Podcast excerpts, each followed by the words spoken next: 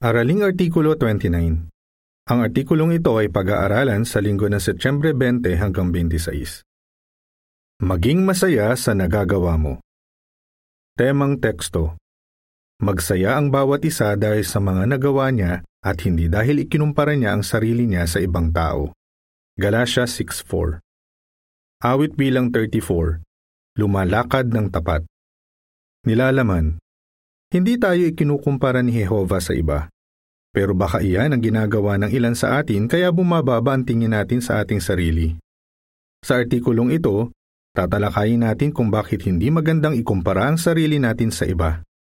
Makikita rin natin kung paano natin matutulungan ang mga kapamilya at kakongregasyon natin na tularan ng pananaw sa kanila ni Jehova. Para po uno, tanong, bakit hindi tayo kinukumpara ni Jehova sa iba? Gusto ni Jehova na hindi pare-pareho ang mga bagay-bagay. Makikita iyan sa magagandang nilalang niya kasama na tayong mga tao. Magkakaiba ang bawat isa sa atin, kaya hindi ka ikinukumpara ni Jehova sa iba. Tinitingnan niya ang puso mo, ang pagkatao mo. Alam din niya kung saan ka mahusay, kung anong mga kahinaan mo, at ang paraan ng pagpapalaki sa iyo. At hindi ka niya hihilingan ng hindi mo kayang gawin. Kailangan nating tularan ang pananaw sa atin ni Jehova. Kung gagawin natin iyan, magkakaroon tayo ng matinong pag-iisip at hindi magiging masyadong mataas o masyadong mababa ang tingin natin sa ating sarili. Roma 12.3 Para po dos, tanong, bakit hindi magandang ikumpara ang sarili natin sa iba? Pwede tayong matuto sa magandang halimbawa ng isang kapatid na mahusay sa ministeryo. Baka may makita tayong mga paraan na magagamit natin para maging mas epektibo tayo sa ministeryo. Pero magkaiba ang pagtulad sa magandang halimbawa ng iba at ang pagkukumpara ng sarili sa kanila. Kapag ikinumpara natin ang sarili natin, baka mainggit tayo, masiraan ng loob, o baka maramdaman pa nga nating wala tayong halaga. At gaya ng natutuhan natin sa naunang artikulo, maaapektuhan ang kaugnayan natin kay Jehova kung makikipagkompetensya tayo sa mga kakongregasyon natin. Kaya maibigin tayong pinapayuhan ni Jehova. Suriin ng bawat isa ang sarili niyang mga pagkilos. Sa gayon, Magsasaya siya dahil sa mga nagawa niya at hindi dahil ikinumpara niya ang sarili niya sa ibang tao. Galatia 6.4 Para putres, tanong, anong espiritual na pagsulong mo ang nagpapasaya sa iyo? Gusto ni Jehova na maging masaya ka sa nagagawa mong pagsulong sa espiritual. Halimbawa, nang mabautismuhan ka, siguradong tuwang-tuwa ka nang maabot mo ang tunguhing iyon. Sarili mong desisyon iyon Ginawa mo iyon dahil mahal mo ang Diyos. Isipin ang mga nagawa mong pagsulong mula noon. Halimbawa, mas gusto mo na ba ngayong magbasa at mag-aral ng Biblia? Naging mas makabuluhan ba at mas taus-puso ang mga panalangin mo? Mas natural ka na bang makipag-usap kapag nangangaral at naging mas mahusay sa paggamit ng mga tools sa ministeryo? At kung may pamilya ka, naging mas mabuti ka bang asawa o magulang sa tulong ni Jehova? Magiging masaya ka kung iisipin mo ang mga nagagawa mong pagsulong. Para po 4, tanong, ano ang tatalakayin sa artikulong ito? Matutulungan natin ang iba na maging masaya sa nagagawa nilang pagsulong sa espiritual. Matutulungan din natin sila na iwasang ikumpara ang sarili nila sa iba. Sa artikulong ito, makikita natin kung paano matutulungan ng mga magulang ang mga anak nila, kung paano matutulungan ng mag-asawa ang isa't isa, at kung paano matutulungan ng mga elder at ng iba ang mga kapatid. Aalamin din natin ang ilang prinsipyo sa Biblia na makakatulong sa bawat isa sa atin na makapagtakda ng mga tunguhin na kaya nating abutin. Ang pwedeng gawin ng mga magulang at mag-asawa. Para po 5, tanong. Ayon sa Efeso 6.4, ano ang dapat iwasan ng mga magulang dapat iwasan ng mga magulang na ikumpara ang isang anak nila sa iba pa nilang anak o hilingan siya ng hindi niya kayang gawin. Kapag ginawa nila yan, baka mainis o masiraan ng loob ang bata. Mababasa sa Efeso 6.4, At mga ama, huwag ninyong inisin ang inyong mga anak, kundi palakihin sila ayon sa disiplina at patnubay ni Jehova. Sinabi ng sister na si Sachiko, Gusto ng mga teacher ko na maging number one ako sa klase. Tapos gusto rin ni nanay na maging mahusay ako sa school para daw maging patotoo iyon sa teacher ko at sa tatay kundi saksi. Ayaw pa nga niya na may mali ako sa mga exam. Imposible naman yun.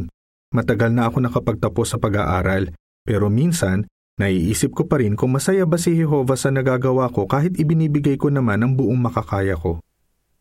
Para po sa is, tanong, ano ang matututuhan ng mga magulang sa awit 131, 1 at 2? May mahalagang aral na matututuhan ng mga magulang sa awit 131, 1 at 2. Mababasa rito, O Jehova, ang puso ko ay hindi mapagmataas, ang mga mata ko ay hindi mayabang, hindi ako naghahangad ng mga bagay na napakadakila o ng mga bagay na hindi ko maaabot. Sa halip, pinayapa ko ang kalooban ko gaya ng batang inawat na sa pagsuso at nasa piling ng kanyang ina. Kontento akong gaya ng batang inawat na sa pagsuso. Sinabi ni Haring David na hindi siya naghangad ng mga bagay na napakadakila o ng mga bagay na hindi niya kayang abutin. Dahil mapagpakumbaba siya, naging kontento siya at payapa ang kalooban niya. Ano ang matututuhan ng mga magulang sa sinabi ni David? Dapat silang maging mapagpakumbaba at isipin na hindi lang sila ang may limitasyon kundi pati ang anak nila. Dapat isaalang-alang na magulang ang mga kaya at di kayang gawin ng anak nila kapag tinutulungan nila siyang magtakda ng mga tunguhin. Sinabi ng sister na si Marina, Kahit kailan, hindi ako ikinumpara ni nanay sa tatlo kong kapatid o sa iba pang bata Itinuro niya sa akin na magkakaiba tayo ng kakayahan at na ang bawat isa ay mahalaga kay Jehova. Dahil kay nanay, naiiwasan kong ikumpara ang sarili ko sa iba. Deskripsyon ng larawan para sa para po 5 at 6. Sa kanilang pampamilyang pagsamba, ipinapakita ng mga magulang na natutuwa sila sa naitutulong ng bawat anak nila sa paggawa ng arka ni Noe. Ayon sa caption, Mga magulang, pahalagahan ang mga pagsisikap ng bawat anak ninyo. Para po 7 at 8, tanong, paano mapaparangalan ng asawang lalaki ang asawa niya? Dapat parangalan ng kristyanong asawang lalaki ang asawa niya, kasama sa pagpaparangal ang pagrespeto at pagpapahalaga sa nagagawa ng iba. Halimbawa, magagawa iyan ng asawang lalaki kung ipaparamdam niyang mahalaga sa kanya ang asawa niya. Hindi niya siya hihilingan ng hindi niya kayang gawin, at hinding-hindi niya siya ikukumpara sa ibang babae. Kung ikukumpara niya ang asawa niya sa iba, ano kayang mararamdaman nito? Hindi saksi ang asawa ng sister na si Rosa at lagi siya nitong ikinukumpara sa ibang babae. Dahil doon, naging napakababa ng tingin ni Rosa sa sarili niya. Sinabi ni Rosa, Kailangan na lagi pang may magsabi sa akin na mahalaga ako kay Jehova. Pero pinaparangalan ng isang kristyanong asawang lalaki ang asawa niya. Alam niya na magandang epekto nito sa ugnayan nilang mag-asawa at sa kaugnayan niya kay Jehova. Ayon sa talababa, kahit na ang mga puntong ito ay para sa asawang lalaki, karamihan sa mga prinsipyo ay pwede ring sundin ng asawang babae sa pagpapatuloy. Naipapakita ng asawang lalaki na pinaparangalan niya ang kanyang asawa kapag lagi niya itong pinupuri at ipinaparamdam at sinasabi na mahal niya ito. Yan ang ginawa ng asawa ni Katerina na binanggit sa naunang artikulo para hindi niya maramdaman na wala siyang halaga. Noong bata kasi si Katerina, Lagi siyang minamaliit ng nanay niya at ikinukumpara sa ibang bata, pati na sa mga kaibigan niya. Kaya lagi na rin niyang ikinukumpara ang sarili niya sa iba, kahit noong maging saksi na siya. Pero natulungan siya ng kanyang kristyanong asawa na maiwasan iyon at magkaroon ng balansing pananaw sa sarili niya. Sinabi niya, Mahal niya ako, pinupuri niya ako sa mga nagagawa ko at ipinapanalangin ako. Ipinapaalala rin niya ang magagandang katangian ni Jehova at tinutulungan akong huwag maging negatibo. Ang pwedeng gawin ng mapagmahal na mga elder at ng iba. Para po 9 at Gis, tanong, paano natulungan na mapagmalasakit ng mga elder ang isang sister na iwasang ikumpara ang sarili niya sa iba? Paano matutulungan ng mga elder ang mga kapatid na nagkukumpara ng sarili nila sa iba? Tingnan ang karanasan ng sister na si Hanuni. Bihira siyang purihin noong bata siya. Sinabi niya, Mahiyain ako noon at pakiramdam ko mas magaling sa akin ang ibang mga bata, kaya kahit noon pa lang, ikinukumpara ko na ang sarili ko sa iba.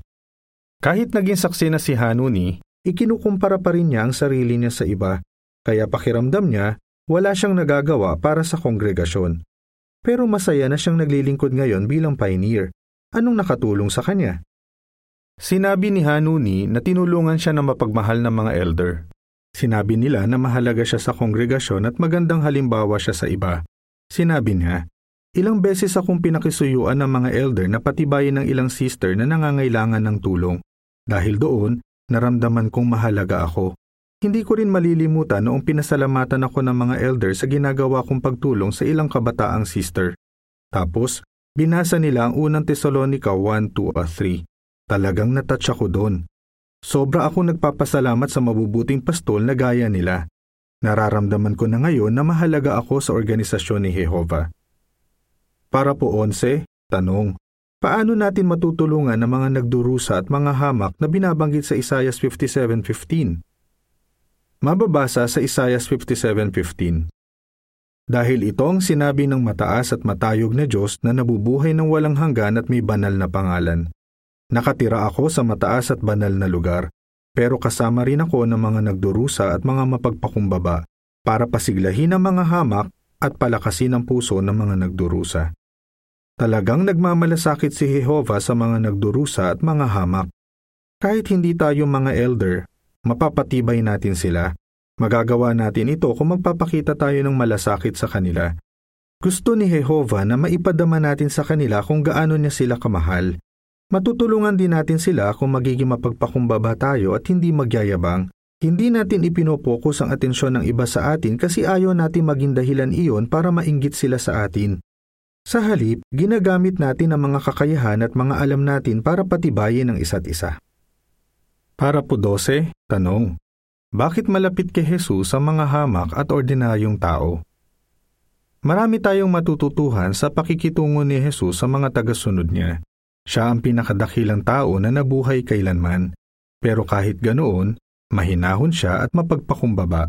Mateo 11.29 Hindi siya nagpakitang gilas, hindi na ipinagyabang kung gaano siya katalino at kung gaano karami ang alam niya. Kapag nagtuturo siya sa mga tao, gumagamit siya ng simpleng pananalita at ng mga ilustrasyon na madaling maintindihan at tumatago sa puso ng mga hamak at ordinaryong tao. Di tulad ng mayayabang na leader ng relihiyon, Lagi niyang ipinaparamdam sa iba na mahalaga sila sa Diyos. Nirerespeto niya ang mga ordinaryong tao. Description ng larawan sa pabalat. Napalapit kay Jesus ang mga alagad niya kasi hindi siya mayabang. Masaya ang mga kaibigan niya na makasama siya. Para po 13, tanong, paano nagpakita si Jesus ng kabaitan at pagmamahal sa mga alagad niya? Makikita ang kabaitan at pagmamahal ni Jesus sa pakikitungo niya sa mga alagad niya. Alam niya na magkakaiba sila ng mga kakayahan at kalagayan, kaya hindi pare-pareho ang kaya nilang hawakang responsibilidad at iba-iba rin ang nagagawa nila sa ministeryo. Pero pinahalagahan niya na ginawa ng bawat isa ang buong makakaya nila. Makikita iyan sa ilustrasyon tungkol sa mga talento. Sa ilustrasyong iyon, binigyan ng Panginoon ng mga alipin ng talento ayon sa kakayahan ng bawat isa. Mas malaki ang kinita ng isang alipin kumpara sa isa pang masipag na alipin pero pareho silang pinuri ng Panginoon at sinabi sa bawat isa sa kanila, Mahusay, mabuti at tapat kang alipin. Mateo 25:21 at 23. Para po 14, tanong. Paano natin matutularan ang pakikitungo ni Jesus sa atin? Mabait at mapagmahal si Jesus sa pakikitungo niya sa atin. Alam niya na iba-iba ang kakayahan natin at kalagayan at natutuwa siya basta't ginagawa natin ang buong makakaya natin. Dapat nating tularan si Jesus Ayaw nating maramdaman ng isang kapatid na wala siyang halaga o manliit siya kasi mas kaunti ang nagagawa niya kumpara sa iba. Sa halip, lagi natin bigyan ng komendasyon ng mga kapatid kapag ginagawa nila ang buong makakaya nila para kay Jehova. Magtakda ng mga tunguhi na kaya mong abutin. Para po 15 at 16, tanong. Paano nakatulong sa isang sister ang pagtatakda ng mga tunguhi na kaya niyang abutin? Kapag may mga espiritual na tunguhin tayo, nagiging masaya at makabuluhan ang buhay natin. Pero siyempre, ang mga tunguhing iyon ay dapat na batay sa sarili nating mga kakayahan at kalagayan, hindi sa iba. Kasi kung hindi, madidismaya lang tayo at masisiraan ng loob. Tingnan ang halimbawa ng pioneer na sister na si Midori. Hindi saksi ang tatay ni Midori. At noong bata siya, ikinukumpara siya nito sa mga kapatid niya at kaklase kaya napapahiya siya. Pakiramdam ko wala akong silbi ang sabi ni Midori. Pero habang lumalaki siya, unti-unti na siyang nagkakaroon ng kumpiyansa sa sarili. Sinabi niya, Araw-araw ako nagbabasa ng Biblia para maging panatag ako at maramdaman ko na mahal ako ni Jehova. Nagtakda rin siya ng mga tunguhin na kaya niyang abutin at espesipiko niyang ipinanalangin na tulungan siyang maabot ang mga iyon. Kaya naging masaya si Midori sa mga nagagawa niya para kay Jehova. Deskripsyon ng larawan para sa parapo 15 at 16. Inaayos ng isang single parent na may maliit na anak ang schedule niya para makapag-auxiliary pioneer at masaya siya nang maabot niya ang tunguhing iyon. Ayon sa caption, Magiging masaya ka kung magtatakda ka ng mga tunguhin na kaya mo at aabutin ng mga iyon. Laging gawin ang buong makakaya mo para kay Jehova. Para po 17, tanong, paano natin patuloy na mababago ang takbo ng isip natin at ano ang resulta nito? Hindi madaling mabago ang tingin natin sa sarili natin, kaya pinapayuhan tayo ni Jehova. Dapat na patuloy ninyong baguhin ang takbo ng inyong isip. Efeso 4.23 Para magawa iyan, kailangan na lagi tayong mag-aral ng salita ng Diyos at magbulay-bulay. Dapat na lagi rin tayong manalangin kay Jehova para bigyan tayo ng lakas. Sa tulong ng banal na espiritu niya, maiiwasan mong ikumpara ang sarili mo sa iba. Matutulungan ka rin ni Jehova na makita kung nagiging mainggitin ka na o mapagmataas at makagawa agad ng mga pagbabago. Para po 18, tanong, Paano ka mapapatibay ng ikalawang kronika 6.29-30? Mababasa sa ikalawang kronika 6.29-30. Anumang panalangin, anumang hilingin ng sinumang tao ng iyong buong bayang Israel, dahil alam ng bawat isa sa kanilang sarili ng salot at kirot, kapag iniunat nila ang kanilang mga kamay sa direksyon ng bahay na ito, makinig ka nawa mula sa langit na iyong tirahan at magpatawad ka at ibigay mo sa bawat isa ang nararapat sa lahat ng ginagawa niya dahil alam mo ang nasa puso niya. Ikaw lang ang talagang nakaaalam kung ano ang nasa puso ng tao. Alam ni Jehova ang laman ng puso natin. Alam din niya na kahit nahihirapan tayo, nilalabanan natin ang espiritu ng sanlibutan pati na ang mga kahinaan natin. At kapag nakikita ni Jehova ang pagsisikap natin, lalo niya tayong mamahalin. Para po 19, tanong, Paano inilarawan ni Jehova ang nararamdaman niya para sa atin? Para ilarawan ang nararamdaman niya para sa atin, ginamit ni Jehova ang pagmamahal ng isang nanay sa baby niya. Tingnan ang halimbawa ng nanay na si Rachel. Sinabi niya, Kulang sa buwan si Stephanie nang ipanganak ko siya. Noong una ko siyang makita, ang liit-liit niya at mukha siyang walang kalaban-laban.